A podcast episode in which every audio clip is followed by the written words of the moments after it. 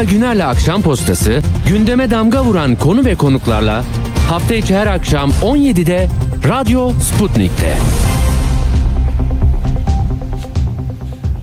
Akşam Postası'ndan hepinize iyi akşamlar efendim. 24 Kasım Perşembe akşamı bir aradayız. Hoş geldiniz. Öğretmenlerin günü bugün. Hani ben böyle tek bir günle sınırlandırılmış kutlamalara böyle çok itibar etmiyorum ama herkes çok önemsiyor. Dolayısıyla ben öğretmenimi, ilkokul 3. sınıftaki öğretmenimi her gün görebiliyorum. Ondan önceki hocamı kaybetmiştim. O Mehmet hocam da nur içinde yatsın. Ama diğer öğretmenim hep burada. Hani her gördüğümde saygı ile giderim, elini öperim, sohbet ederiz. Bu büyük ayrıcalık olarak görürüm bunu. Ama dediğim gibi madem bir kutlama günüdür, bütün öğretmenleri o zorluklarla yeni bir neslin yetişmesine emek harcayanları, umarım bunun tamamı hakkıyla yapılıyor olsun ve gerçekten ileride Türkiye'yi bayrak yarışında, devir teslim töreninde devredeceğimiz çocuklar bizden daha akıllı, bizden daha becerikli, bizden daha anlayışlı, daha duygulu, daha hukuk sefer olsunlar. Ne diyeyim başka? Peki şimdi şöyle yapacağız. Öğretmenlerimizi kutladık. Bugün de mesela öğretmenlerle ilgili notlarım var benim. Erdoğan da şöyle toplamış öğretmenleri, yemek yiyorlar. 81 ilden gelmişler ama hani bir öğretmenlerle ilgili kısmı bile artık şeye dönmüş. Hani terörle mücadele, oradaki daha önce katledilen 192 şehit öğretmen üzerinden terörle mücadele mesajları veriyor. Gabar, Cudi, Tendürek, velhasıl nerede varsa orada olacağız, bitireceğiz, tamam. Ama diyor ki yuvalarını darmadağın ediyor silahlı kuvvetlerimiz. Şu anda parlamentomuzda bundan rahatsız olan maalesef ne üdüğü belirsiz birileri var. Şimdi karşımızda öğretmenler var. Ne üdüğü belirsiz kim? Onları kim oraya getiriyor? Halkın oyuyla. Hangi kesim? Kim? Yani bazen metinlerde günün anlamına uygun olarak da daha yumuşak, daha kucaklayıcı, daha mesaj verici şeyler olabilir. Ben bunu biliyorsunuz her zaman kim konuşursa konuşsun eksik fazla bir şey görüyorsam sizle paylaşıyorum. Hani ne üdüğü belirsiz parlamento, böyle olur mu? Oranı kaç bunun? Kim ne üdüğü belirsiz seçmen kim? Nasıl veriyor? Niye oraya getiriyor? Neyse. Böyle öğretmenler meselesi böyle. Biz tabii öğretmenlerin yanı sıra gazeteciler de kendi mesleklerini çok tartışıyorlar, çok konuşuyorlar bu ara. Farkında mısınız bilmiyorum. Biraz oradan girelim dedik bugün Uğur'la. Yani biz meslek erbabıyız değil mi? Mesela bizi profesyonel olarak çalıştıran kurumlar var, kuruluşlar var. Bir de yani bağımsız medya grupları var. Onlar YouTube'da da bir yapıyorlar bir şeyler, kendilerini ifade ediyorlar, bilgi topluyorlar, size ulaşmaya çalışıyorlar. Kanallar eskisi kadar zengin, çok çeşitli değil. Yani Ali Kırcan'ın siyaset meydanını düşünün, Mehmet Ali Birand'ın o 32. günde cesaretle daha Türkiye'de İşte siyasal İslam nedir, Kürt nedir, Alevi nedir, mesele nedir, terör nedir, çete nedir, susurluk nedir? Bu meseleleri çok enine boyuna konuşurduk ve böyle mesleğin genel kabul görmüş ve evrensel bir çerçeve içinde de tanımlanabilecek faaliyet alanı var. O da haber.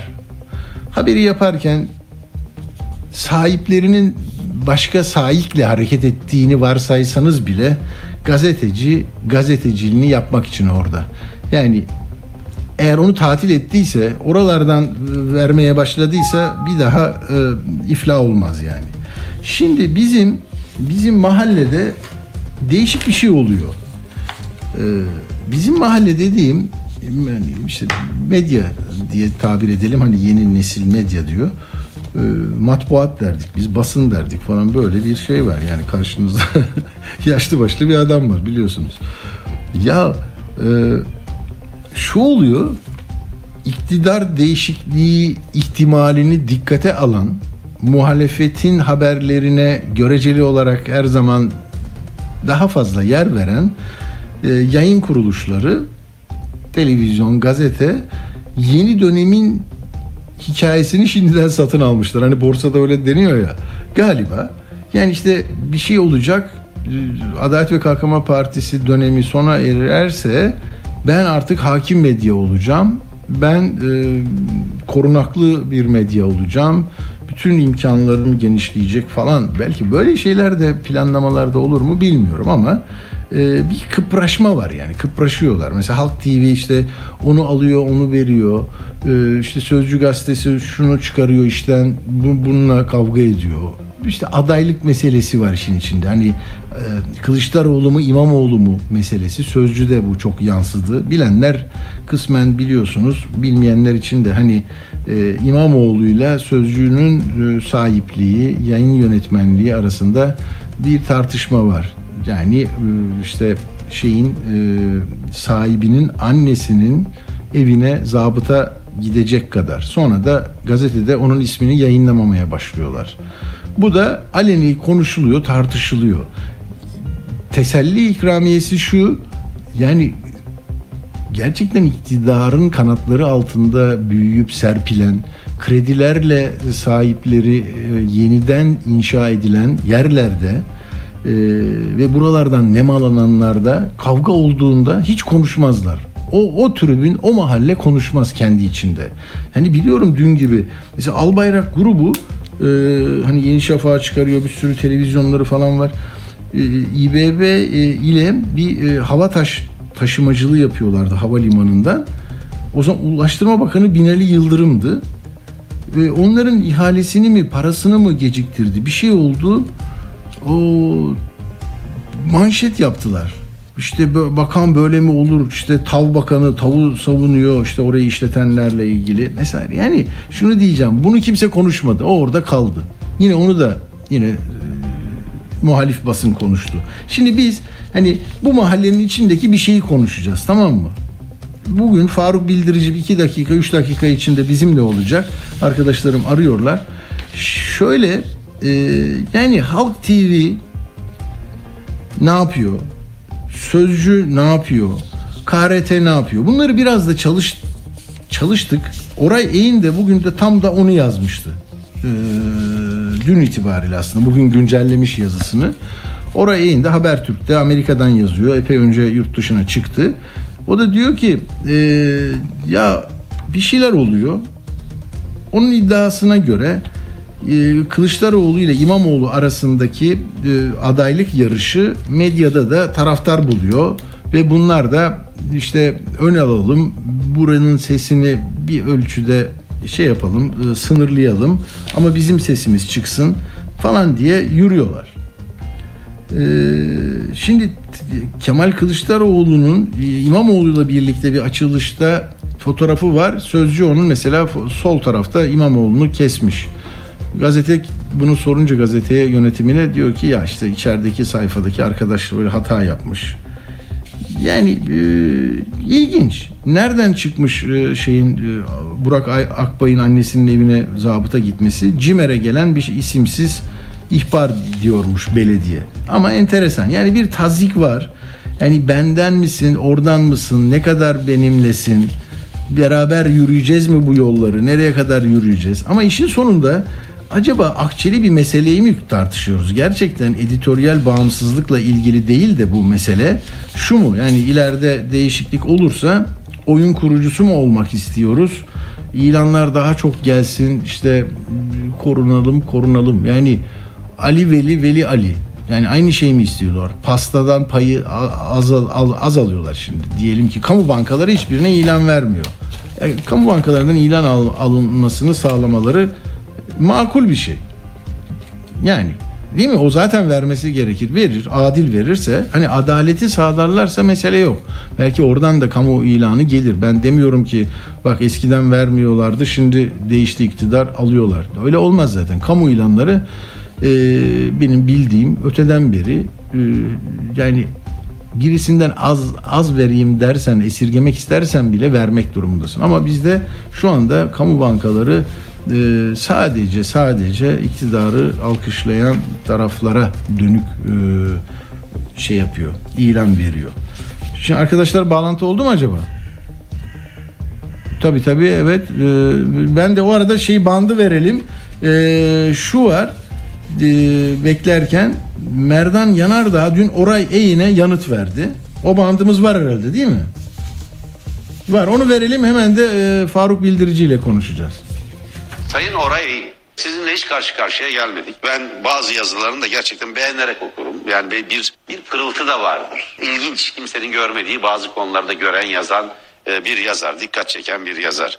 Ama Tele1 hakkındaki görüşünüz yanlış. Biz Ekrem İmamoğlu ya da bir başkasını desteklemiyoruz. Ekrem İmamoğlu, Mansur Yavaş'ın belediye başkanlığında devam etmesi gerektiğini, Millet İttifakı'nın ya da Altılı Masa'nın içinden çıkacak en uygun adayın Kemal Kılıçdaroğlu olduğunu düşünüyoruz. Bunu açıkça da söyledik. Akılları bir şeye basmıyor. Bir medya kuruluşunun, gazeteciler tarafından yapılan bir televizyonun ya da gazetenin bağımsız olabileceğini, sadece ve sadece, bakın, siyasal ve felsefi tercihlerinin olabileceğini ama yayıncılıkta ve habercilikte bağımsız olabileceğini, sadece ve sadece gerçekten yana bir tutum takınabileceklerin akılları almıyor. Biz böyle bir televizyon kanalıyız Sayın Oray Eğin kardeşim. Evet, Oray'ın yazısı Habertürk'te, tam metin okuyabilirsiniz. O biraz böyle kulis hallerini yazmış. İlginç yazı, yani gözlem. İçinde değerlendirmede abartılı kısımlar olabilir ama muhalif mahallenin gazetesi, yayıncılığı şu anda hangi farklı görüşler üzerinden tartışma yapıyor, onu söylemişti. Burada da KRT'nin İmamoğlu'nu desteklediği ibaresine yer vermişti oraya. İşte buna yanıt olarak Tele1, özür dilerim ya, düzeltiyorum, Tele1 en çok net Ekrem İmamoğlu'ndan yanaydı. Hatta geçtiğimiz günlerde hem Kılıçdaroğlu'na hem İmamoğlu'na çok yüklenen sabah programcısını ekrandan aldı demiş mesela. Yani kastettiği de zaten bizde yayınını sürdüren Enver Aysever'i söylüyor galiba. Onun da cevap hakkı olur. Yani şunu öğrenmemiz lazım. Şöyle bitiriyor Oray. Pek çok muhalif yayın organı maddi olarak iyi durumda değil elbette. Ama iktidar değişirse ilanların A Haber'den başka mecralara kayma ihtimali onları ayakta tutuyor. Enteresan. Yani burada şimdi yayıncılığı konuşmamış oluyoruz. Editoryal bağımsızlığı konuşmuyoruz. Gazeteciliğin temel ilkelerini konuşmuyoruz. Böyle bir haksızlığın giderilmesi olarak da görmek mümkün kamu ilanları açısından. Ama yani aynı yöntemi değişik bir el kullanırsa daha makbul olmaz ki. Ben öyle bakıyorum yani meseleye. Bir şey hataysa, yani bir nemalanma, bir sübvansiyon şeklinde besleme basın, ta 1950'lerden beri bu ülkede, ne 50'leri, belki Cumhuriyet'in ilk yıllarından beri belli dönemlerde belli amaçlar etrafında böyle beslenen, korunan, yaşamasına destek olunan da olabiliyor. Benim çaldığım müziği çalacaksın sadece diyerek de yönlendirmeler oluyor. Yani onlar böyle tartışma konuları. Ama değerli Faruk Bildirici meslektaşıma bağlanmadan bir de Babacan'ın bir yakınmasını vereceğim. Bunlar aslında bir bütünün parçaları. Biraz da öyle bakmanızda fayda var. Bizim mahallede olup bitenleri konuşurken Babacan da bir video hazırlamış. Seçmene ulaşmak istiyor. Oy talebi var. Kendini tarif ediyor. Bunun da bedeli var, değil mi? Gidersen ilan servisi söyler. Bunu bu kadar gazetede sütun santim, televizyonda da saatine göre saniyesi sizin ödeyeceğiniz faturadır. Yok demişler, almayız. Bu yeni bir şey değil. Böyle oluyor. Yani ben senin söylediğini benim okuruma iletemem. Böyle bir yasak var, tamam mı? Çünkü yankı odası burası. Sadece benim söyleyeceğim ve bizim taraftarların beğendiği görüşler yayınlanıyor. Böyle deli saçması bir şey. Ve Babacan'ı dinleyelim, hemen Faruk Bildirici ile olacağız. Zaten haberlerimizi vermeyen kanallar ücretli tanıtım filmimizde yayınlamıyorlar. Hangi mecralar bunlar? TRT kanalları, Demirören Medya, Doğuş Medya, Turkuaz Medya, Acun Medya, Piri Medya, Mepa Medya, Beyaz Medya, Türk Medya. Yani hangi kanallar? Kanal D, Star, ATV, CNN Türk, NTV, A Haber, Kanal 7, TV8 gibi kanallar. Bunlar paramız karşılığı tanıtım filmimizi yayınlamayı dahi reddeden kanallar. İnanılır gibi değil. Ayrıca 5 tane yerel televizyon kanalı var. Bitmedi. 15 ilde de billboardlarımızı asmamıza izin vermiyorlar. Ya diyoruz bir ücreti yok mu bunun? Var. Tamam bakın biz bilim ortası. Diyor ya dolu kapalı yapamayız edemeyiz. Bir iki ilde valilik, çoğu ilde de belediye bunu engelliyor. Gerçekten ibretlik. Bu yayın kuruluşlarının nasıl bir baskı altında bu kararları aldıklarında az çok tahmin edebiliyorum. Evet, bu kısmı da görmüş olduk. Bütünün diğer parçası. Faruk Bildirici de medya ombudsmanı hattımızda. Merhaba sevgili Faruk Bildirici, hoş geldiniz. Merhabalar, hoş bulduk. Evet, bugün yazınızı da okuduk. Yani bir sorunsal var ortada, onu tarif ediyorsunuz. Bir hareketlilik var. İktidar değişme ihtimali bir şeylere yol açıyor. Burada ilkesel olarak tutumumuz ne olmalı? Yani önce şöyle başlayabilir miyiz? Mesela adaylıkta ben bu adayı destekliyorum ama bunu samimiyetle söylemiyorum. Karşı taraf başka bir adayı destekliyor. Muhtemel adaylar üzerinde beğendikleri var. Dünyada bunları böyle ilan edenler de oluyor. Amerika Birleşik Devletleri'nde, başka ülkelerde. Bizde yok. Buradan nasıl bir saflaşma ve bizim etik açıdan, yani gazeteciliğin temel ilkeleri açısından da bir sıkıntı yaratıyor mu? Ya şöyle, öncelikle ben bir defa hangi gazete ya da hangi televizyon kuruluşu hangi adayı desteklediği için ya da desteklemediği için nasıl tavır alıyor ile çok ilgili değilim açıkçası.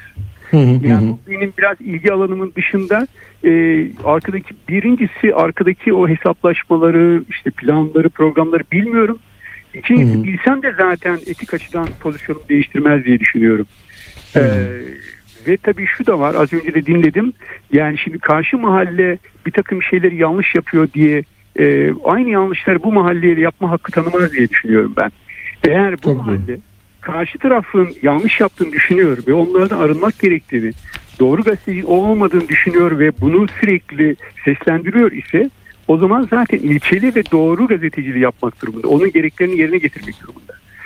Ben de kendi adıma gazeteciliğin şeffaf meslek olduğunu biliyorum, ona inanıyorum ve buradaki her şeyin açıkça, özellikle de okurları ve izleyicileri tarafından da bilinecek şekilde konuşulmasından yanayım. Ve o nedenle de arkadaşlarımı sadece uyarmaya çalışıyorum. Diyorum ki sevgili arkadaşlar, yani gazetenin, televizyonun patronunun çıkarları farklı olabilir. Onların iş ilişkileri var. Dediğiniz gibi farklı bir takım siyasi hesapları, beklentileri vesaire olabilir. Ama bütün bunlardan arınması gerekir televizyon ya da gazete yayının, medya kuruluşunun yayınının. Neden arınması gerekir? İşte az önce söylediğim gibi biz gazeteciliği diyoruz ki, biz yayıncılığı, gazeteciliği hep kamu yararı için yapıyoruz. Bizim temel amacımız budur diyoruz. Yani kamu yararı mı, patronun çıkarımı ya da kişisel çıkarlar mı diye baktığımızda her zaman kamu yararı önde geliyor. Şimdi o zaman da bunun ikisinin birbirine geçmesi gerek. İkisinin birbirine geçmesinin temel yolu, evrensel gazetecilik ilkelerine göre editoryal bağımsızlık dediğimiz kavram. Nedir bu? Editörlerin, yani gazeteyi, televizyonu yönetenlerin bütün patrondan ve diğer herkesten bağımsız olması. Sadece haber kriterleri, yayıncılık kriterlerine göre kararlarını alıp yayınlamaları. Ve maalesef işte ben bugün hem Sözcü'yü hem de Halk TV'yi bu açıdan eleştirdim. Şimdi düşünebiliyor musunuz? Yani Halk TV'nin sahibi olan Cafer Mahiroğlu, Halk TV'nin yayınla ilgili bütün kararlarını kendisi açıklıyor. Yani içeride ben yayın faaliyetlerine ne kadar müdahil olduğunu bilmiyorum. Yani o konuda bir şey söyleyemem.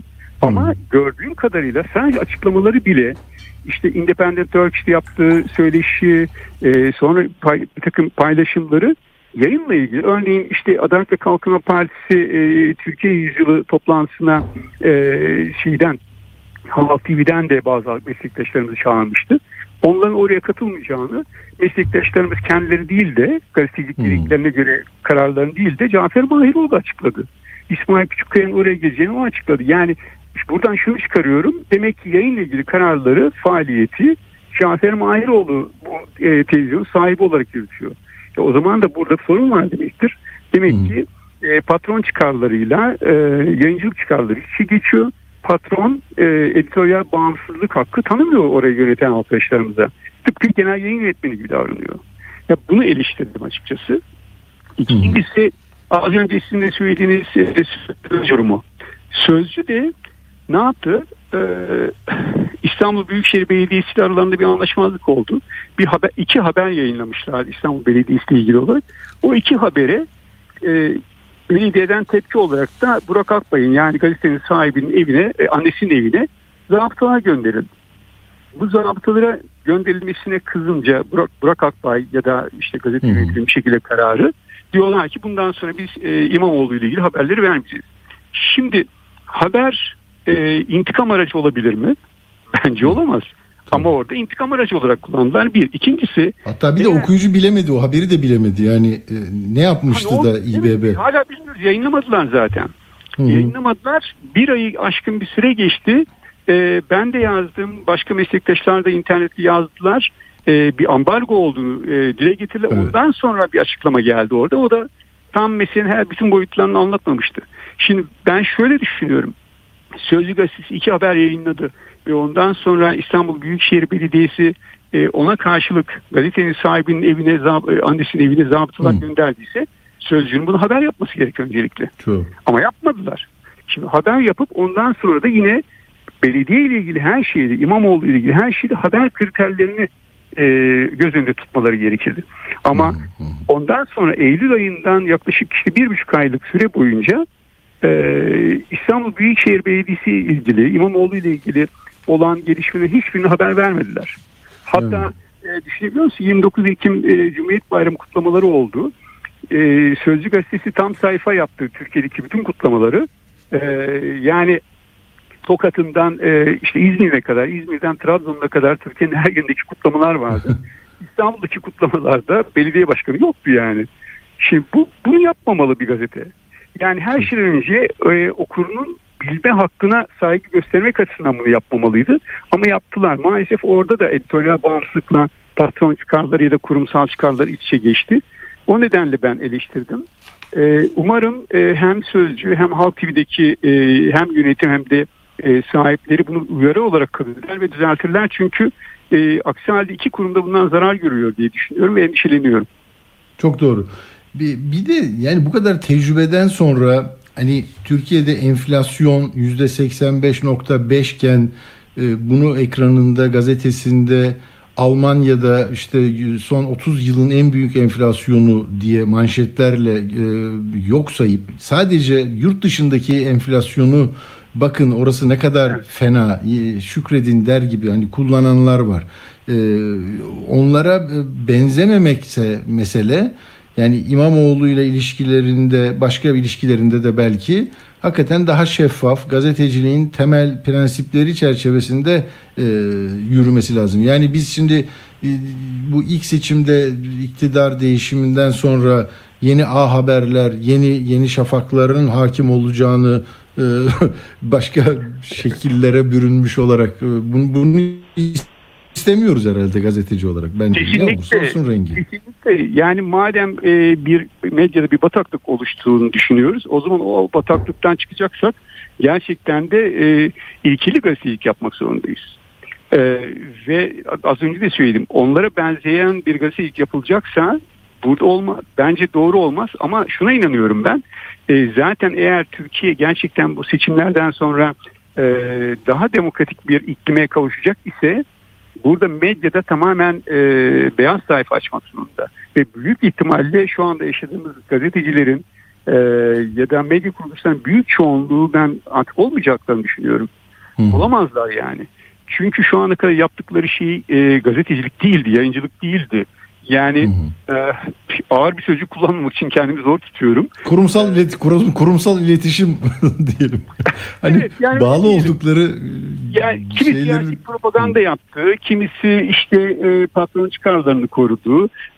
Ama kamu yararı, bu ülkenin insanların çıkarları, onların beklentileri, onların geleceği her zaman onlar için geride kaldı. Gazeteciliğin temel bir takım işlevlerini bile yerine getirmesi hale geldiler.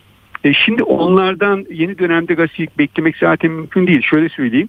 Yani soru sormayı unutan bir gazeteci, önünde bilmeyen, artık onu öyle bir işlevi olmayan gazeteci önündeki dönemde kim gelirse gelsin yönetip ona nasıl soru soracak ki zaten? Gazeteciliğin soru sorma mesleği olduğunu düşünen bir kuşak yetişti. Bu kuşak yani tamamen ya değişecekler ya da saf dışı olacaklar. Başka çare yok. Doğru. Peki sevgili Faruk Bildirici, Ankara'da çok uzun yıllar aktif gazetecilikte yaptığınız için benim bir notum var. İzin verirseniz onu konuşmak istiyorum. Bugün Fahrettin Altun, İletişim Başkanı, bir panelde konuşmacı, nedir bu, bakıyorum, Uluslararası Medya Enformasyon Derneği yapmış, dijital medya paneli. Yani konuşabilir, tamam, bir bürokrat, bu iletişimle ilgili akademiden geldi, görevi var. Ya konuşmaya başlayınca 10 televizyon, arkadaşlarım 10'unu bulabildiler. TRT Haber, NTV canlı yayına giriyorlar bunların tamamı. Evet. TRT Haber, evet. NTV, evet. 20 TV 24, A Haber, CNN Türk, TV 100, Bengü Türk, Haber Global, Ülke TV, Akit TV. Şimdi ben, hayır, Ankara'da ben de kısa da olsa bulundum 3-4 sene. Ben yani ne vardı? Akan, Baransel'den tutun da Cüneyt Arcayürek, ya bunların hepsi köşkte, Çankaya'da Cumhurbaşkanı'nın bu iletişimlerini yapan insanlardı. Ben hiç böyle bir şansları olduğunu bilmiyorum. Bu mesela 10 kanalda birden Cumhurbaşkanı, hayır, İletişim Başkanı'nı dinlemek nasıl bir şey? Yani gazetecilik, hayır, açısından olmadı. Ne? Ama şöyle sadece o değil ki, Cumhurbaşkanı konuştuğunda da, bakanlar konuştuğunda ya da Adalet ve Kalkınma Partisi Sözcüsü Ömer Çelik konuştuğunda hep aynı şey oluyor. Baştan sona konuşmayı veriyorlar. Ama tabii şunu da söylemek lazım. Aynı şekilde diyelim CHP'nin grup başkan vekilleri basın toplantısı yaptığında KRT, Tele1, Halk TV de aynı şekilde baştan sona veriyor. Evet. Oysa habercilik kriterleri açısından baktığımızda bir grup başkan vekilinin, bir parti sözcüsünün, eğer çok gündemde, çok özel, çok önemli bir şey yok ise baştan sona verilmesi haberciliğin gereği olamaz bence. Hani siz onu 45 dakikalık bir toplantıysa, basın toplantısıysa dinlersiniz. Orada haberin unsurları neyse onu özetler verirsiniz izleyiciye. İzleyici o kadar yormanın ne gereği var yani? Ya da 15 dakika. Ama siz bunu baştan sona veriyorsanız, yani bütün kanallar için söylüyorum bunu. Bir siyasetçinin konuşmasını baştan sona veriyorsanız siz zaten orada temel amacınız habercilik değildir diye düşünüyorum. Kaygı değildir. Bence bunu yapılmaması gerek. Yani Kemal Kılıçdaroğlu konuştuğunda da bunun olmaması gerek. Tayyip Erdoğan konuştuğunda da olmaması gerek. Ha, şu söylenebilir. Ya arkadaş, yani Tayyip Erdoğan bu kanalda konuşurken Kılıçdaroğlu'nun ya da Meral Akşener'in konuşmasına mı takıldım denebilir. Ben doğru olanı söylemeye çalışıyorum. Tabii. Elbette böyle bir adaletsizlik olmasını isterim. Ama eğer biz iyi gazeteciliğin, doğru gazeteciliğin nasıl olduğunu konuşacaksak, ki konuşma ihtiyacımız olduğuna ben sonuna kadar inanıyorum, o zaman o da doğru değil, bu da doğru değil. Yani siyasetçilerin konuşmasının çok daha konsantre biçimde bir haber unsurları öne çıkarılarak verilmesi gerek. Ama şu anda yapılan şey tamamen sanki o saati o siyasetçiyle ayırmış gibi davranılıyor.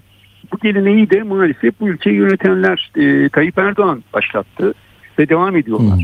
Yani yani ben şöyle düşünüyorum. Tayyip Erdoğan hayranı bir kişi olsam, ona sürekli oy veren bir kişi olsam bile onun konuşmasını her gün, ki kendisi bazen günde 2 kez konuşuyor, baştan sona dinler miyim? Yani böyle bir şey mümkün değil diye düşünüyorum ben.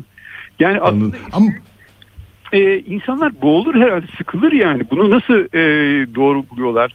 Yani en azından iletişimin dili açısından bile ben yanlış olduğunu düşünüyorum kendileri. Nasıl böyle bakıyorlar bilmiyorum.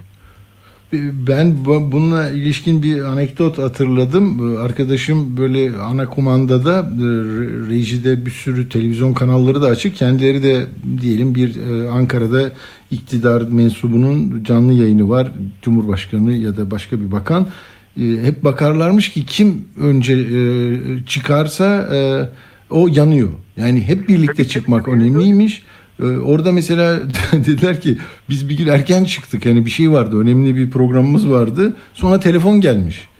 Ya evet, bakın orada 15 kanal giriyor. Siz niye erken çıkıyorsunuz? Bir mesaj mı veriyorsunuz bize? Şimdi düşünebiliyor musun? Orada yani mesajı gelen, değil mi? İçerikle tüketen, onu tüketen adam arasında bir ilişki değil bu yani. Evet işte, tabii. Yani WhatsApp grupları var zaten. Oradan gelen talimatlara gidiyor. Ki Fahrettin Altun'un konuşmasını baştan sona vermeyi hiç asla düşünemez bu kanallar. Çünkü o işin patronu ya da patronlarından birisi yani. Doğru. Emir komuta şeklinde devam ediyor. Bence evet, yani yayıncılık, yani normal yayıncılığın kabul etmeyeceği şeyler. Belki yurt dışında konuşsak, hani Danimarkalı bir televizyoncu ne anlar bundan bilmiyorum. Hakikaten zor. Umarız her şey yani yanlış tekrar etmez. Belki bu konuşmamızdan o sonuç çıkıyor. Hani yanlış gördüğümüz, eleştirdiğimiz şeylerin sahipleri değişirse, aynı yanlış sürerse makul olacağını zannetmeyelim, değil mi? Burada temel ilkeleri öne çıkaralım.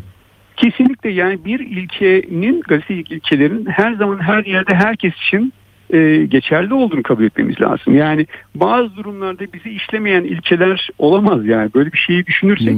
Biz zaten işte o zaman karşımızdakine olmak istemediğimize benzemiş oluruz. Onun yaptığı yanlışları tekrarlamış oluruz. Ve az önce söylediğinize ek olarak şunu söyleyeyim hemen. Gerçekten de bu ülkedeki şu anda bizim tartıştığımız etik gazetecilikle ilgili sorunlar, Kuzey Avrupa ülkelerinin özellikle ya da Avrupa ülkelerinin çoğunda asla konuşulmayacak, akla bile gelmeyecek şeyler.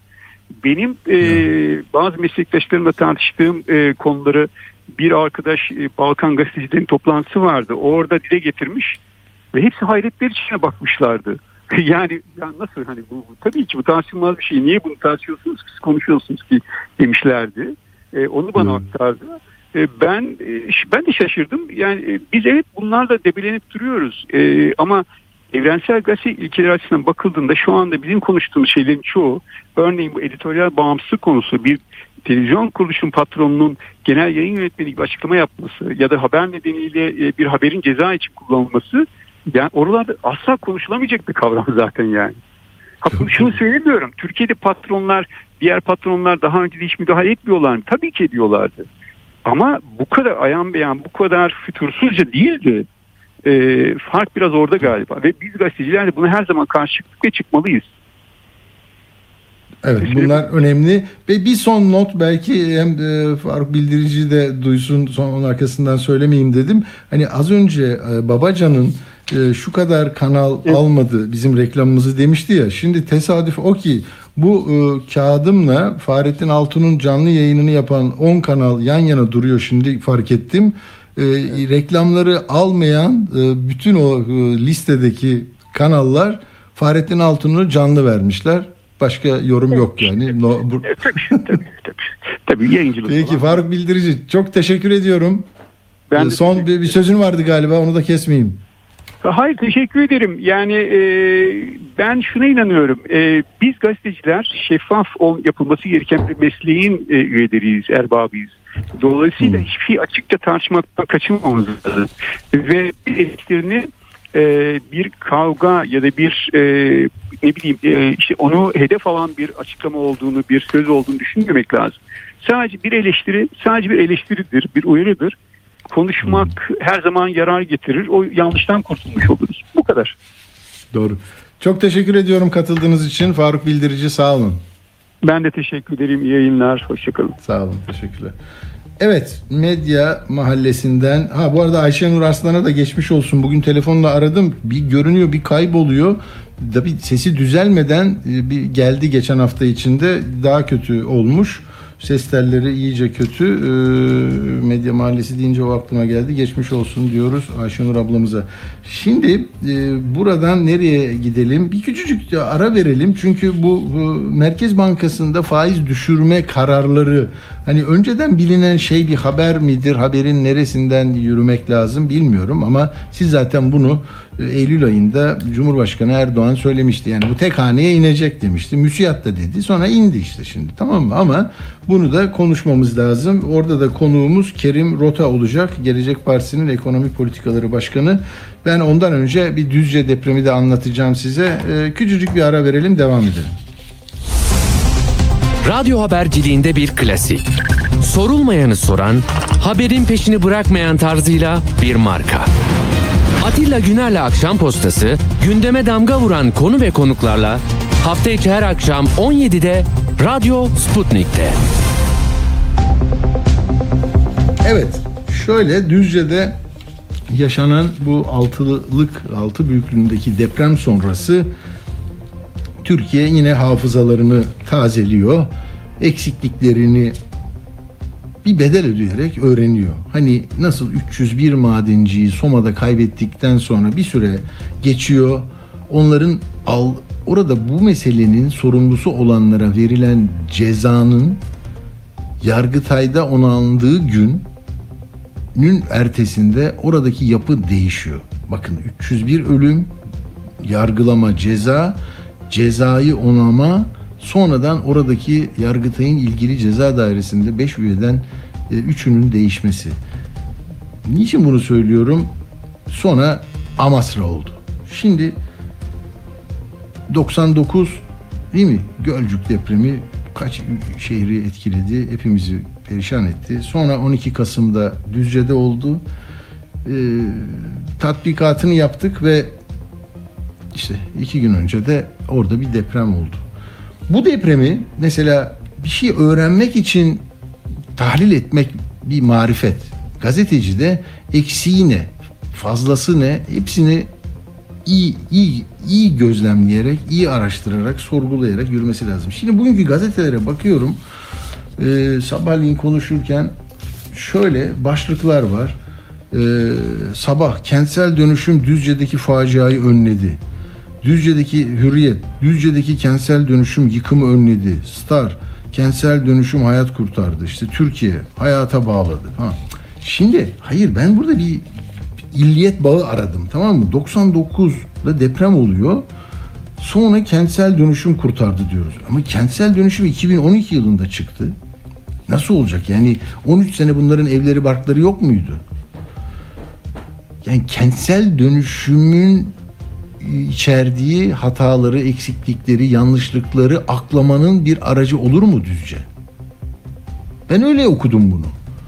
Hani çünkü Caddebostan Fener yolunda, işte Suadiye'de oluyor kentsel dönüşüm. Olmayan yerleri görüyorsunuz. Oraya kepçe geliyor, Toma geliyor.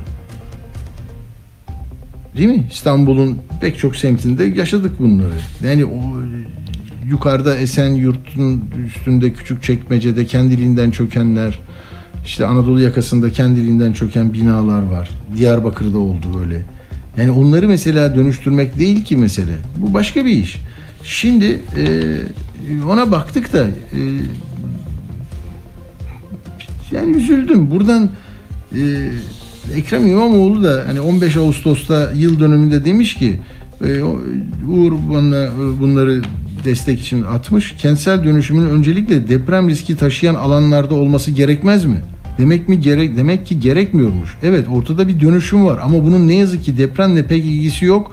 Başka bir türlü bir dönüşüm bu diyor. Yani İstanbul'u yöneten belediye başkanı bunu böyle söylüyor. Olağanüstü yetkilerle deprem meselesini çözebildik mi? Afet riski yasası denilen yasanın uygulanması başlı başına kentsel afet yarattı. Hatta adına kentsel cinayet bile diyebiliriz diyor. Neyse, yani bu gazetecilikte işte biraz daha bakıp 2012'den sonra yapıldı diyorsanız kentsel dönüşüm o. Geliyorsun, alıyorsun. Hayır, bunlar hasarlı, çok hasarlı, orta hasarlı. Oturulamaz diyor devlet, çıkartıyor seni. Sen de gidiyorsun orada yapıyorsun bunu işte. Bu başka bir şey. Ama kentsel dönüşüm geliyorsun, anlaşıyorsun. Oradan kiranı ödüyorsan seni depreme dayanıklı hale getiriyor vesaire.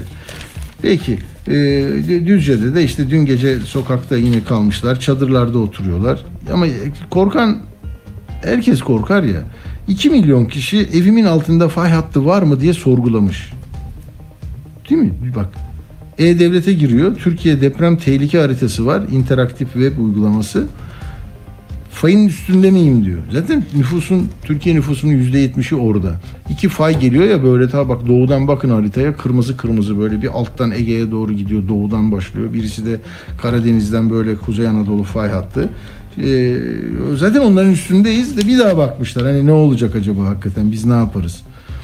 180 artçı deprem olmuş. Bir de emniyette bu yeni bir deprem bekleniyor paylaşımlarına soruşturma açılmış. Yani tabii şimdi yeni enformasyon yasası nedeniyle mi ne oluyor? Yani deli saçması bir şey diyor birisi, diyor ne yapalım?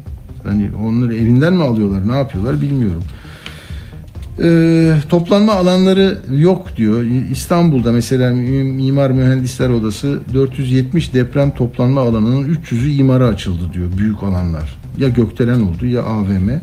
İçişleri Bakanı Soylu da diyor ki hayır, böyle bir sorunumuz yok. Türkiye'de bugün 28.000 toplanma alanı var. Ya bunlardan bir tanesi 2-3'ünü haber yapmıştık. O zaman daha iyi çalışıyordu medya herhalde. Böyle bir park yeri olur ya sizin, hani bir caddeden böyle sağa dönerken orada bir boşluk kalmıştır. Hop üstüne bir böyle çim ekerler, bir demir çerçeve koyarlar. Onlar da mesela toplanma alanı diye kayda girmiş. Onun için bu rakamlar böyle binli sayılara ulaşıyor demişlerdi. Peki bunu şimdi burada noktalayalım. Ben ekonomiyle ilgili girizgahımı yapayım. Bağlantımız için hazırlık olsun. Efendim şimdi faizi indireceğiz deyince indiriyorsun. Zaten indirmeyeni de söz dinlemedi diye gönderiyorsun, tamam mı? Sistem böyle. Zarif, şeffaf, anlaşılır, basit. Herkesin kolaylıkla kavrayabileceği bir şekilde. Değil mi? Bak 2019 Kasım'ında adam laf dinlemiyor demişti Erdoğan. Kime demişti? Murat Uysal'a. Ya adam geldiğinde 12 tam puan indirmişti. Sonra Eylül'de 2 puan arttırdı. Hemen gitti. Çünkü puan arttırılmayacak. Nas meselesi var vesaire. Neyse ama 2 yıl sonra biz tek haneliğe düştük. Ama kayıtlarda düştük bak. Denetim konusunda da kayıtlarda ne diyordu? Amasra'da bak yılda 2 diyelim denetim gerekir. Biz 12 yaptık. Ama ne oldu? Ölüm yine devam ediyor. Yani şunu demek istiyorum. Kayıtlarda böyle bir tek haneli faizimiz var. Gidin alın bakalım şimdi tek haneli bir kredi alabiliyor musunuz bankalarda? Yüksek. Bunu uzmanına soracağım ben. Yorumlar var, çeşitli yorumlar. Onlardan söyleyeyim size. Daha önce de hani Kavcıoğlu geldikten sonra arkadaşlar 19'dan 9'a indirdi. 10 puan birden indi. Tamam, 5 kez faiz indirimi yaptı. Durum bu. Mustafa Sönmez diyor ki merkez faizi 9, eskisi 10.50 idi. Böylece tek haneye indi. Enflasyon kaç? 86. Negatif faiz %77. 77 puan. Dünyada örneği yok. Arjantin'de bile 13 puan. Tek haneli enflasyonu propaganda malzemesi olarak kullanılacaklar. Allah akıl versin diyor. Şenol Babutçu, TL faizi tek haneli rakama iniyor ama Türkiye yurt dışından dolar borçlanırken çift haneli %10 faiz ödüyor. Tarihi gün. 40 yıldır ilk defa oluyor. Alaaddin Aktaş, nasıl bir ekonomi gazetesi oldu ya, bakın o Dünya Gazetesi'nden çıktılar. Dünya Gazetesi'nin birinci sayfasına baktım internetten. Yani işini iyi yapan insanlar, neyse rahatsızlık yaratmasın şimdi de, hani daha iyi arayan insanların yaptığı işle daha yani bu işi yaptım diyen arasında da bir fark oluyor. Çok ağır bir şey mi söyledim ya, özür dilerim ama yani Dünya Gazetesi'nin o canlılığının gittiğini gördüm. İşte oradan Alaaddin Aktaş, emirle bazı faizler iniyor ama emirle hazinenin faiz yükü aşağı çekilemiyor. Hatta tam tersi oluyor. Hazine geçen yıl Kasım'da 100 TL için borç ana parası için 65 TL faiz yükü altındaydı. O 65 TL bu yıl 159 TL'ye çıktı diyor. Ana sebep mi? Ana sebep mi? Faiz indirimi diyor. Böyle evet, biz şimdi değerli Kerim Rota ile yolumuza devam edeceğiz. Merhaba Kerim Bey, hoş geldiniz. Merhaba, merhabalar, hoş bulduk. Nasılsınız? Çok teşekkür ederiz. Sizin de epeydir bu frekansta sesinizi duymamıştık. Özledik biz de. Ne oldu? Bu faizle ilgili tabii hani çok şeffaf, anlaşılır dedim ben de. Yani Cumhurbaşkanımız önceden söylüyor, sonra da iniyor. Yani bunda niye mesela hani sorun görüyoruz ki diye latife yaptım da. Yani ineceğini bildiğimiz bir şey bu. Kimse şey yapmıyor. Acaba olur mu demiyor, değil mi? Ya maalesef öyle. Yani tabii şöyle bir durum var. İnanın biz hani hem siyasetçi hem bir finansçı olarak Merkez Bankası'nın faiz kararını artık ne okuyoruz ya, ne de merak ediyoruz. Yani çünkü zaten Cumhurbaşkanı daha önceden faiz hangi gün kaça ineceğini söyledi. Böyle bakınca da bu hakikaten hani Nurettin Nebati'nin dediği gibi Merkez Bankası faizinin önemsizleştirilmesi noktasına geldik. Aslında bu önemsizleştirmedi demek doğru değil. Merkez Bankası'nın itibarının sıfırlanması noktasına geldik bu şekilde. Anladım. Ama bu hani iktidar açısından bakınca bu hareketle elde ettiği iktidarı sürdürülebilir kılmayı sağlayan bir şey olabilir mi bu? İnsanların yoksullaştığını evet, görüyor herkes. Enflasyonun durdurulamadığını görüyor. Evet. Bu ne demek oluyor? Ya maalesef aslında hem Cumhurbaşkanı hem çevresi bence bir hayal dünyasının içerisinde çoktan kapılmışlar, gidiyorlar. Yani baz etkisi dediğimiz geçtiğimiz sene yüksek enflasyonların Aralık ve Ocak ayında devreden çıkmasıyla bir düşüş olacak. Tabii ki bu olacak. Yani bugünkü %85 olan enflasyonumuzun, kurlar burada kalırsa önümüzdeki Nisan ayında böyle 50 lira kadar gelmesi mümkün. Ama doğru, çok özür dilerim Sayın Rota. Bugün Habertürk'te gördüm. Onu tekrar şimdi bakıyorum. Enflasyon yıl sonunda baz etkisiyle düşecek. Aylık %1 artış olursa Kasım'da 81.3, Aralık'ta 61, Ocak'ta da 40, %46.4 olabilir, evet, diye böyle bir projeksiyon vardı. Mesela evet, bu yeterli mi yani seçim meydanlarında? 81'i 46'ya düşürdük demek yetecek mi? Değil ki, aylık %1 de bence hayal. Değil mi? O da Türkiye'nin enflasyon patikası %2,5-3,5 aralığındadır. Yani bu enflasyonu diyelim ki dedikleri gibi 46'da 45'te görsek bile bu bugün 100 liraya aldığımız pazardaki malın veya herhangi bir hizmetin önümüzdeki Nisan-Mayıs ayında 120 lira alacağımızı gösteriyor. Yani aylık %2-3'ten hesapladığımızda buraya geliyoruz. Dolayısıyla vatandaş açısından zaten çok değişen bir şey yok. Yine önemli bir enflasyonun altında kalmış olacak. Her ne kadar Ocak ayında bir zam yapılacak olsa da bu da çok daha enflasyon patikasını belki 2,5 değil 3,5-4,5 lira çıkaracak. Yani böyle baktığınızda vatandaş aslında gayet iyi farkında ama bizi yönetenler hani bu baz etkisiyle falan bu hikayeye gayet inanmış görünüyorlar ve önümüzdeki seçimlere kadar da bu politikayla gerçekten hani seçimleri kazanacaklarına dair inançları var. Kendilerinin samimi olduğuna inanıyorum. Yani böyle bir hayale kapılmışlar. Peki finans dünyası ya da reel sektör açısından durumda, siz oraları da iyi bilen bir isimsiniz. Yani böyle bir %9 var, bir de bankayla ilişkiniz var, işte ihtiyacınız var kaynağa, nasıl yürütüyorsunuz? Bu rakamlar yani, orada yansıyor mu yani? Tabii ki yansımıyor. Yani bugün %9'a inmiş Türk Merkez Bankası faizini bir kenara koyun. Cebinde bir miktar anlamlı bir parası olan bir mevduat sahibi bugün Türk lirası mevduatını %24 faiz alır. Bugün siz gidip bir bankaya tüketici kredisi kullanmak istediğinizde %35 ila 40 arasında toplam bir maliyetle karşılaşırsınız. Bazı ticaret ve sanayiciler açısından %17-18 bir kredi adı var, kendi yok. Ama onlar da ne kredi limitlerini arttırabiliyorlar ne de bu kredileri kullanabiliyorlar. Dolayısıyla Türkiye'deki bütün piyasalar adı var, kendi yoka çevrilmiştir ve gördüğünüz bütün ya fena da değil, makul bu faiz dediğiniz ya bu da olabilir dediğiniz her şey aslında stoplarla sınırlı, üzerine tıkladığınızda bulunmayan şeylerdir. Anladım. Ama o zaman mesela müsiyat bir talep ortaya koyarken tek haneye indirilsin artık faizi konuşmayalım derken tabii iktisat alanında değil de siyaset alanında bir şey söylemiş oluyor o zaman. Tabii yani müsiyat şunu söylüyor ya, Cumhurbaşkanı taktı mı da o %9'a yapacaksa yapsın, hatta bunu hemen yapsın, ondan sonrasında artık lütfen bizim şu bankalardan aldığımız ucuz bedava kredileri kısmaktan vazgeçin mesajı veriyor aslında. Çünkü bugün bankadan %18'de 20 ile bir 100 lira bir kredi kullanıyorsanız ve bir düzenli işiniz ve stok yapabildiğiniz bir işiniz varsa bu 100 lira 100 lira para kazanırsınız. Yani bu kadar da vahşi bir servet transferinin içindeyiz. Öyle bakınca da onlar tabii geçtiğimiz Nisan-Mayıs'ı arıyorlar. Bol bol kredi kullanabilecekler ama enflasyonun patladığı, para kazanabilecekleri bir dönemin hayali içerisindeler. Tabii ki o dönemin devam etmesi mümkün değildi. Rezervlerimiz yeterli değil. Yani hem krediler büyüsün hem kredi faizi de ucuz olsun. Böyle bir zaten denge yok aslında. Yani kağıt üstünde var ama gerçekte böyle bir denge yok. Böyle bir dengeyi götürmek için 300 milyar dolar rezervimiz olması lazım. Değil mi?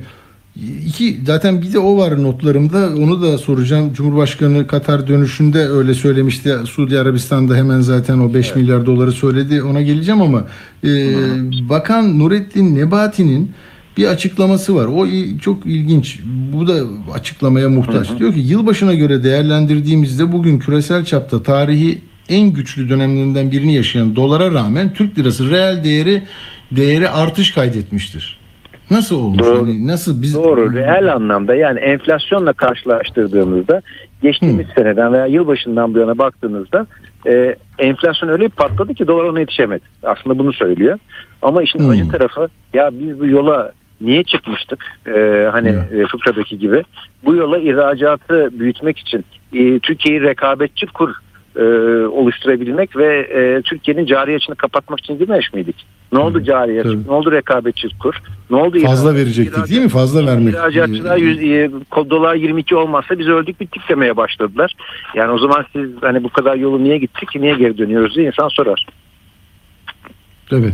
Peki bu Merkez Bankası'ndaki brüt rezerv konusu, yani burada brüt ifadesini kullanmadan söylenince seçmen kitleleri heyecanlanıyor mu? Ben hatırlıyorum geçmiş seçimlerde Erdoğan şey derdi, bakın biz şöyle geldik, Merkez Bankası'nda bu kadar vardı, şimdi buralara çıkardık bunu. Evet. Yani bunun söyleneceği bir zemin var mı bugün? Yani yok. Merkez Bankası rezerviyle vatandaşın ilişkisi çok kuvvetli olamaz ve olmamalı da zaten. Yani bununla ilgili tek ilişki 128 milyon meselesinin kamuoyuna mal olmuş olmasıdır. Merkez Bankası'nın rezervleri gerçekten 2002'den özellikle 2015-16 yılına kadar ciddi anlamda Türkiye'de arttı. Yeterli bir şekilde de artmadı bu arada. Daha çok artmalıydı. Ama ondan sonra 2002'nin de gerisine düşüren zaten Berat Albayrak zamanındaki politikalarla bugün geldiğimiz nokta 2002'nin çok gerisinde bir rezervimiz var. Onun için 5 milyar dolar geliyor diye kutlamalar yapılıyor. Yani koskoca Türkiye ekonomisi 850 milyar dolarlık ekonomi, 5 milyar dolarlık Suudi Arabistan'dan gelecek, şartları ne olduğu belli olmayan bir parayı kutlar mı?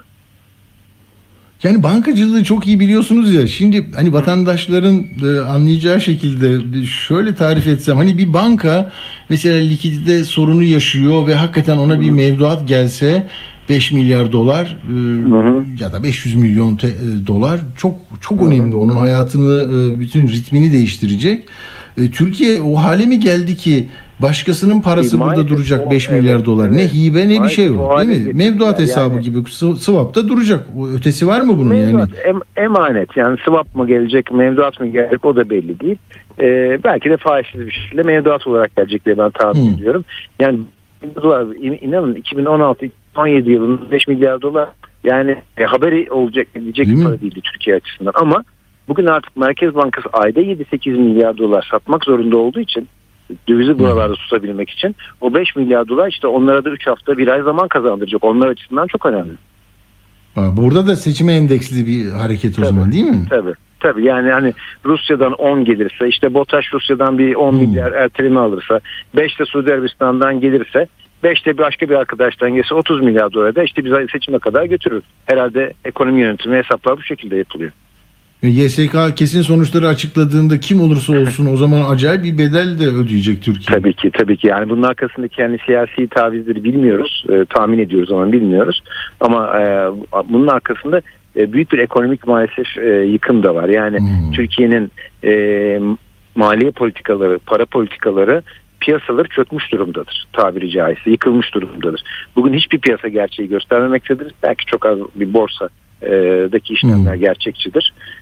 Hiçbir piyasa yani kredi piyasası, faiz, tahvil piyasası, döviz piyasası, mevduat piyasası hiçbiri real değil. Öyle baktığınızda maliye politikası açılmış vaziyette. Demin bahsediyordunuz, Alaaddin Aktaş Bey'in bahsettiği Türkiye'nin ileride ödeyeceği, yani borç ona henüz yazılmamış ama bizlerin, çocuklarımızın ve torunlarımızın ödeyeceği faiz bir yılda sadece iç borçta 2 trilyona yakın arttı. Yani geçtiğimiz sene 700-800 milyar olan ödenmemiş faizler şimdi 2.8 trilyona gelmiş durumda. Böyle baktığınızda bu ileriye yönelik büyük bir yıkım maalesef. Anladım. Hani bugün bir iki dakikam kalmış ama hani bazen şöyle söyleniyor, ekonominin iyiye gittiğine dair işaretleri karayollarında koşuşturan arabalar, işte alışveriş yapanlar vesaire, ama bu herhalde seçimden sonra bu kadar canlı olamayacağız. Yani belki şeyler daraltılmış bir şeyde, minderde yaşamayı öğreneceğiz herhalde. Ya Atilla Bey, yani tabii ekonominin performansını kafelere, arabalara bakarak ölçüyor. Zaten birçok iktidar destekçisi de bunu ortaya koyuyor. Ama bu çok büyük bir yanılgı, çok büyük bir belki de cehalet demeliyim. Çünkü Türkiye'nin en tepede, en çok geliri kazanan %20'si zaten Portekiz standartlarında yaşıyor. 16 milyon kişi. En aşağıdaki %20 ise Bangladeş standartlarında yaşıyor. Şimdi böyle baktığınızda ekonomi politikalarının hedefi en tepedeki %20'nin kafeleri doldurması olamaz. Bu her zaman olacak. Yani enflasyon Allah korusun %1000 olsa da olacak. Yani bu Almanya'nın 1930'lardaki durumuna bakın. Orada da gayet güzel hayatlar yaşanmış o dönemlerde. Mühim olan burada toplumun genelinde gelir dağılımını ve servet dağılımını dengeli bir şekilde ortaya koyacak bir politika etmek. Çok doğru.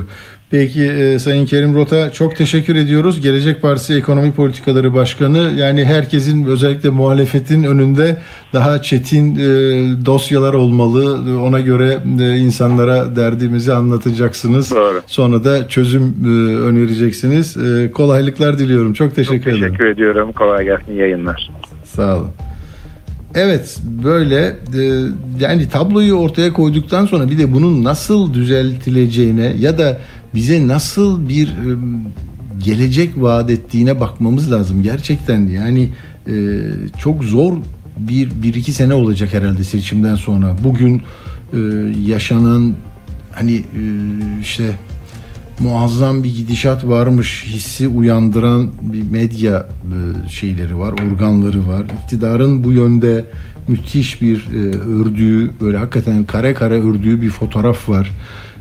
Ama dediği gibi Kerim Bey'in de işte yani emeğin milli gelirden aldığı pay bile 10 puan düşmüş. Orada zorlananlar çok ve onlar çözümü, asıl onlar bekliyorlar. Nasıl bir adil bölüşüm olacak?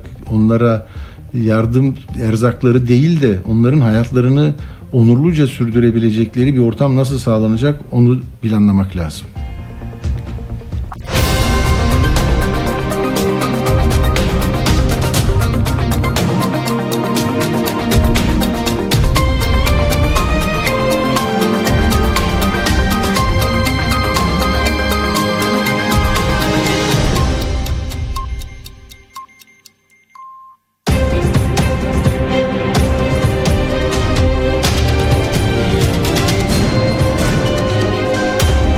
Radyo Sputnik. Anlatılmayanları anlatıyoruz. Radyo haberciliğinde bir klasik. Sorulmayanı soran, haberin peşini bırakmayan tarzıyla bir marka. Atilla Güner'le Akşam Postası, gündeme damga vuran konu ve konuklarla hafta içi her akşam 17'de Radyo Sputnik'te. Evet efendim, bu bölümde yine ilginç bir ayrıntıyı, belki hayatımızda ama bir derli toplu bir çerçeve içinde ele alırsak daha iyi anlayacağımız bir meseleyi konuşacağız. Elektronik atıklar. Raporlara göre yani yılda yaklaşık 42 milyon ton elektronik atık ortaya çıkıyor.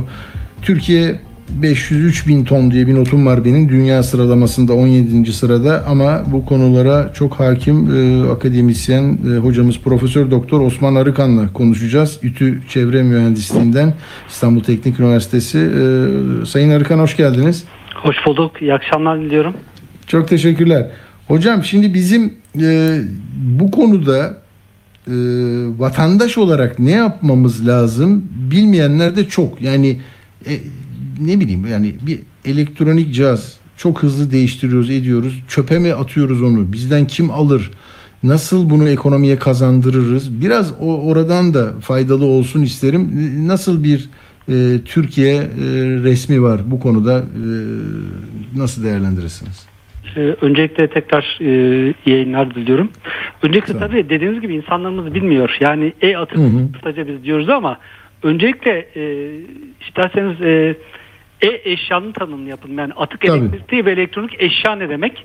Onu kısaca izah edeyim. Tabii. Yani bu normalde elektrik akımına ve elektromanyetik alanlara bağımlı olan eşyalar olarak tanımlanıyor.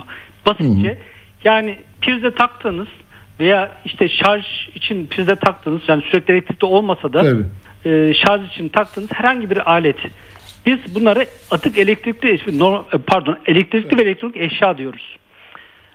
Bunlar atık haline geldiği zaman, yani bozulduğu zaman veya kullanım ömrü bittiği zaman bunlara biz atık diyoruz yani. Aynı eşya artık bitti, bozuldu. Bundan sonra biz ona artık atık olarak ifade ediyoruz ve atık olarak genel olarak tanımlanıyor. Peki bunlar neler? En fazla esasen bildiğimizde bilgisayar, cep telefonu, televizyon, beyaz eşyalar, küçük ev aletleri, bunlar bizim esaslı ilk aklımıza gelen ve günlük hayatta çok sık kullandığımız şeyler, ama bunların dışında da var mesela mesela oyuncaklar. Çoğumuz bilmiyoruz. Evet. Yani biliyorsunuz elektriğe takılı oyuncaklar var mesela. Pilli oyuncaklar var. Eğlence ve spor ekipmanları var elektrikli. Bakın hastanelerde tıbbi cihazlar var. İzleme ve kontrol aletleri, otomatlar da dahil olmak üzere geniş bir esasında kategori atıklar. İşte bunları kullanıyoruz. Artık kullanım ömrü dolduğu zaman ve yenisini aldığımız zaman, değiştirdiğimiz zaman esasında bizim için bu normalde ikinci el. Normalde biz bunu e-atık olarak ifade etmiyoruz. Çünkü bunu hala kullanım ömrü devam ediyoruz. Diyoruz işte bunu ne yapmamız lazım? Eğer biz onu tekrar ikinci olarak satabiliriz, ihtiyacı olan başkasına verebiliriz. Bu o zaman e-atık olarak ifade edilmiyor zaten. Hala kullanım ömrü devam ediyor. Ama diyelim ki kenara ayırdım hocam ben. Eski o PC'ler böyle kocaman duruyor. İşte bir eski buzdolabı var falan. Bunu hani şimdi hurdacılara, bilmem çevrede gezenlere de verebilirsiniz ama organize ve daha faydalı bir iş yapmaya niyetli olanlara nereye arasınlar, nereye ulaşsınlar? Şimdi dediğiniz çok doğru. Yani sadece Türkiye'de değil, bütün dünyada bu e-atıklar bir defa en büyük sıkıntısı kayıt dışılık. Yani bunlara hurdacıları da ekleyebilirsiniz, sokak toplayıcılarını da ekleyebilirsiniz. Esasında ne yapmamız gerekiyor sorusunun cevabı biriniz şu. Bizim biliyorsunuz atık yönetiminde birinci hedef oluşturmama, yani atık önleme. Bunu yapmak için sizin dediğiniz gibi işte yeni bir model telefon mu çıktı, hemen gidip değiştirmeyeyim. Yani ömrü tamamlayıncaya kadar kullanmak birinci prensip. Yani mesela bizim evde bir tane çamaşır makinesi var. Eşim de dinliyorsa belki o da doğrulacaktır. Mesela biraz sıkıntılı. Şimdi artık kullanım ömrü dolmaya yakın ama yenisini almak, yani biz artık onu tamamen ömrü bitince kadar kullanmak istiyoruz. Ömrü bittikten sonra da daha sonra bunu genellikle bizi iki türlü şeyi yapabilirsiniz. Birincisi belediye arayıp en yakın e-atık noktasını sorabilirsiniz. Şimdi belediyeler şunu yapıyorlar. Belli noktalarda, merkezi yerlerde e-atık kumbaraları veya atık getirme merkezleri, AVM'lere yerleştirmeye başladılar. Ve şu anda bunların sayısı Türkiye genelinde 1000'den fazla. Yani artık bunu çok daha göreceğiz. Çünkü bu e-atıklarla ilgili en büyük sıkıntı taşıma maliyetleri. Onun yerine insanlar bunları getirdikleri zaman, zaten oraya getirdikten sonra bunlar zaten kıymetli maden oldukları için bir şey de var, ekonomik getirisi de var. Bunun sonrasında değerlendirmesi çok kolay. Yani o açıdan yani birinci yapmamız gereken şey sonuna kadar kullanmak. Ondan sonra kullanım ömrü tamamlandıysa, artık bir şekilde kullanmayacak durumdaysak bunu belediye arayıp en yakın e-atık noktası neredeyse oraya teslim etmek. Bunun yanında şunu da yapıyorlar bakın. Belediyeler oradan bir gelir elde ediyor mu? Yani yoksa nasıl bir sistem kurmuşlar? Şöyle, belediyeler buradan gelir elde edebiliyorlar tabii ki. Ama sıkıntı şu. Toplama maliyeti çok daha fazla olduğu için satıştan elde edilen gelir genellikle yeterli olmuyor. Ama bakın özellikle Covid'den sonra emtia fiyatları uçtu biliyorsunuz. Yani plastikten tutun içindeki ağır metaller de uçtu. Bu sefer aynı şekilde atıktaki şeyler de atığın fiyatları da çok yüksek şu anda.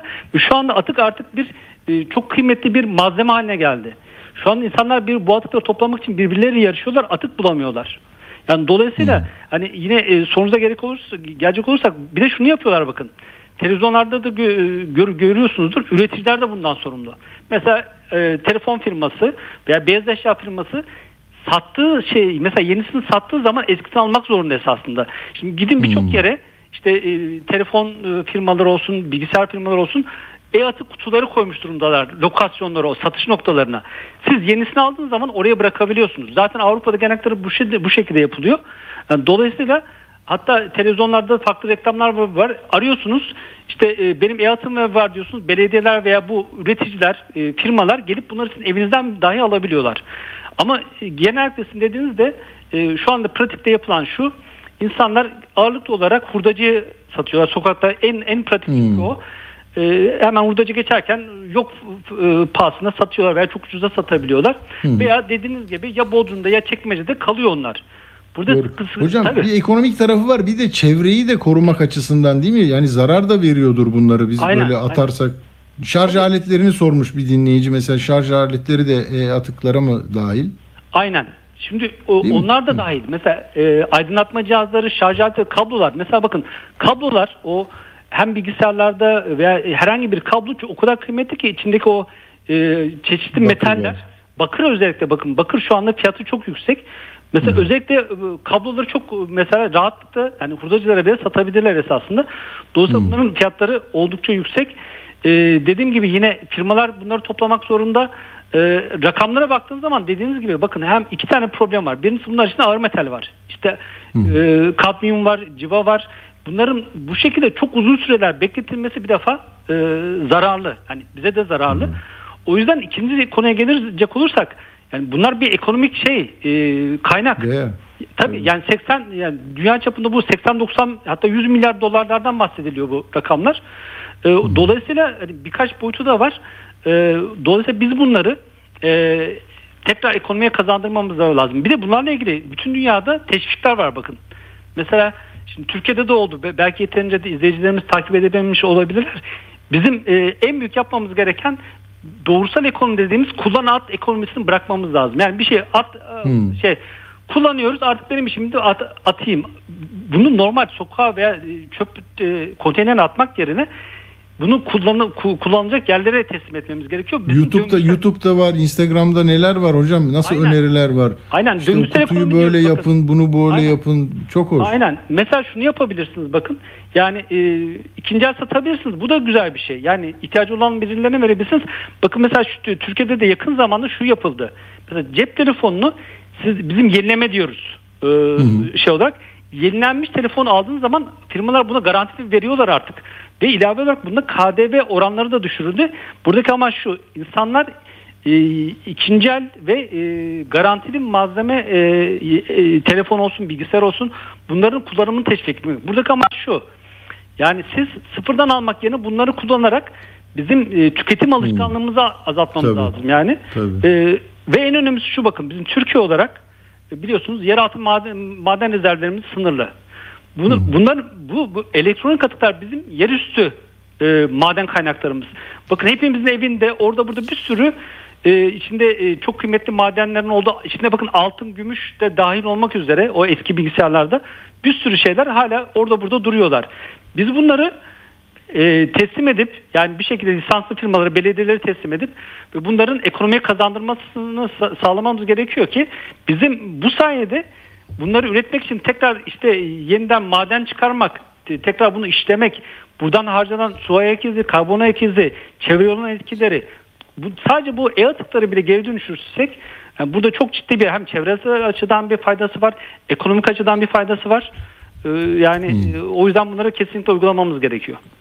Bu tek kullanımlık ürünler için disposable modeller, bunlar için bir görüşünüzü sormuş arkadaşımız. Ya yani tek kullanımlık ürünler genellikle biz tek kullanımlık plastikler diyoruz. Yani şu biliyorsunuz dünyada bir plastik kirliliği var.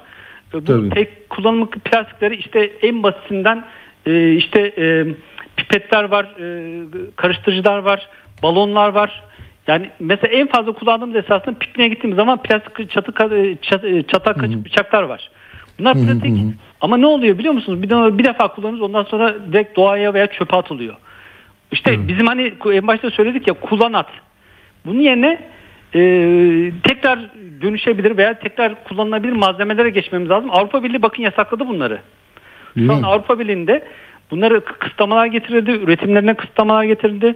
Daha fazla toplama getirdi. Çünkü Türkiye'de var mı öyle bir girişim, düzenleme?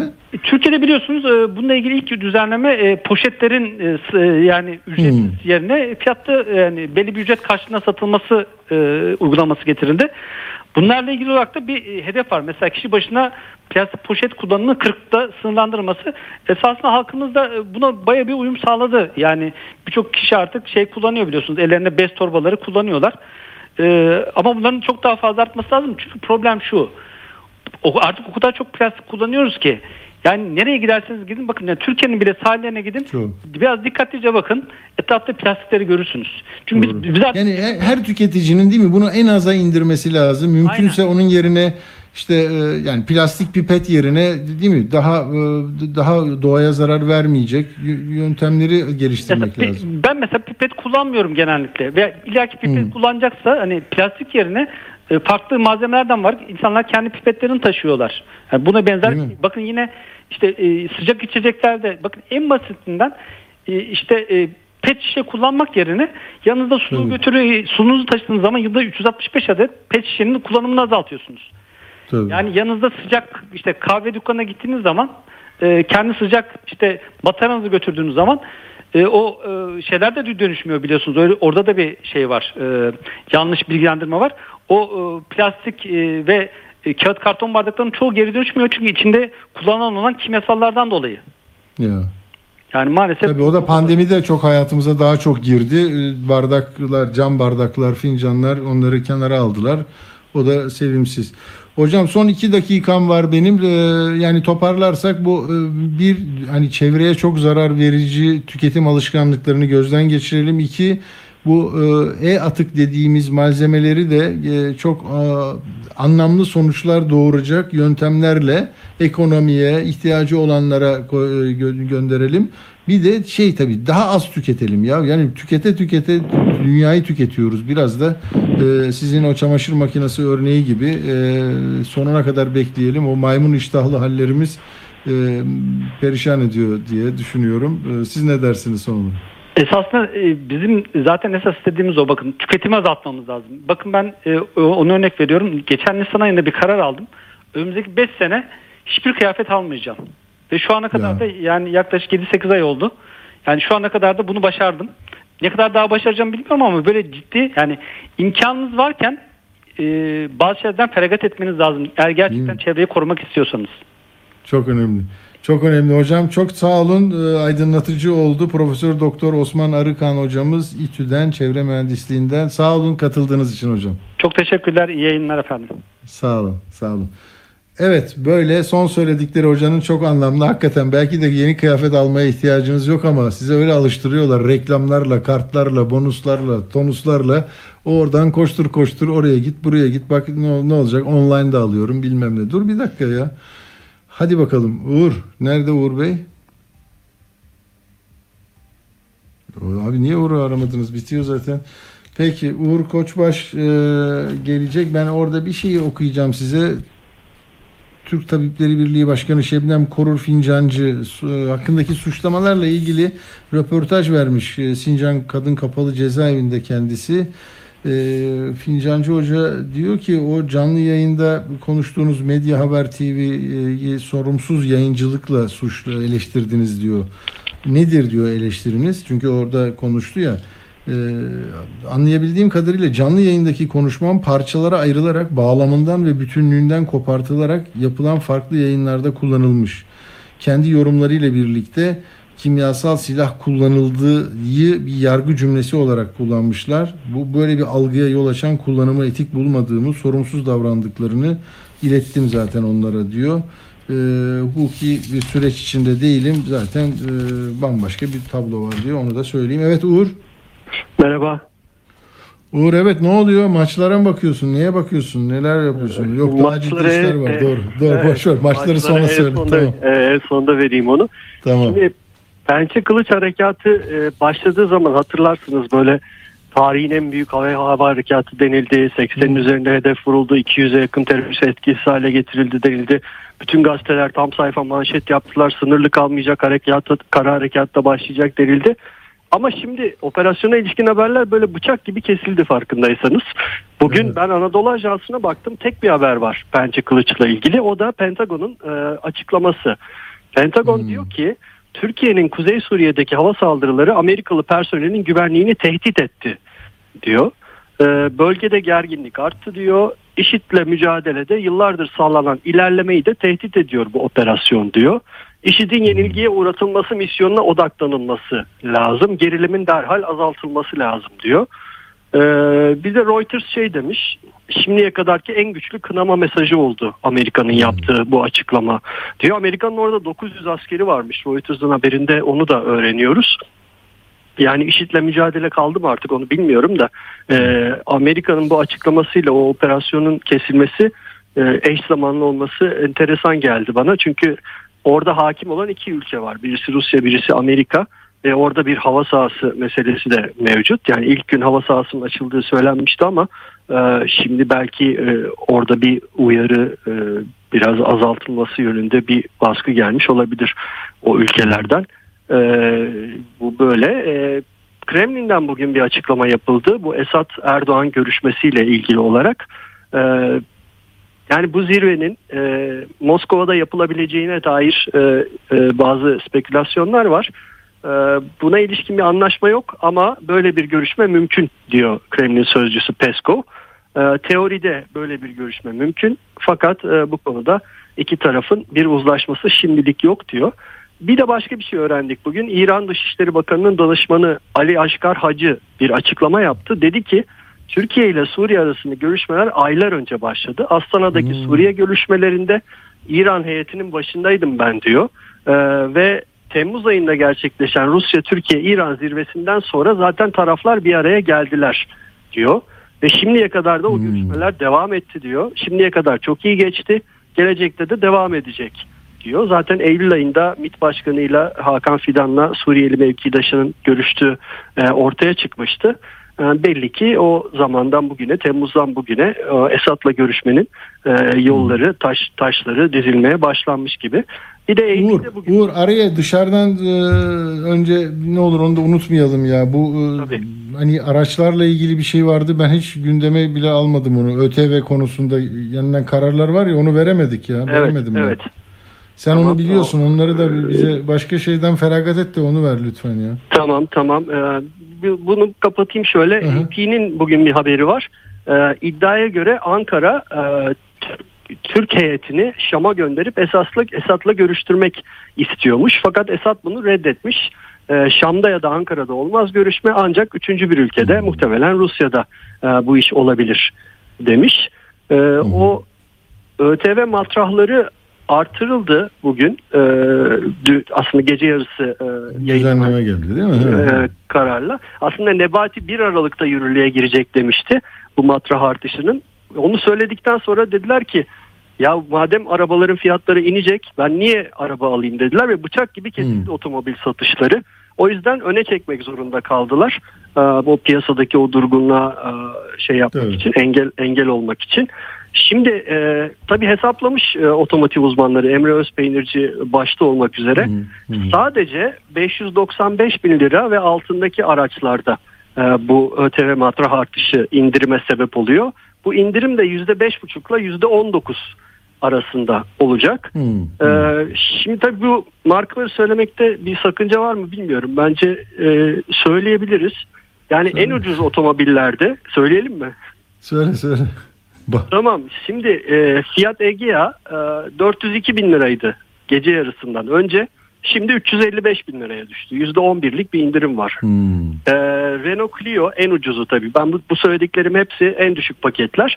Renault Clio 448 bin liraydı. 373 bin liraya düştü. En büyük indirimlerden bir tanesi burada. %16.6. Hyundai i20 437 bin liraydı gece yarısından önce. Bugün 364 bin liraya düştü.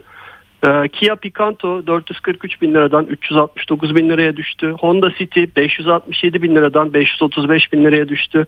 Dacia Sandero 487 bin liradan 433 bin liraya düştü.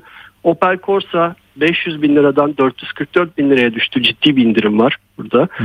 Volkswagen Polo 524 bin liradan 460 bin liraya düştü. Yani yaklaşık böyle bir 50 bin liralık bir fiyat avantajı sağlanmış oldu. En büyük aslında fiyat avantajını da matrah artışıyla hibrit arabalara vermişler. Biraz çevreci bir karar olsun diye. Fakat Emre Özpeynirci diyor ki piyasadaki hiçbir hibrit araba o fiyat matrah şeyinde olmadığı için, bareminde olmadığı için hiçbirini etkilemeyecek diyor. O zaman bu hibrit arabalara bu teşviği niye yaptınız diyor. Yani piyasadaki kayıtlarda dursun diye Uğur, kayıtlarda dursun diye. Tabii kayıtlarda durması önemli.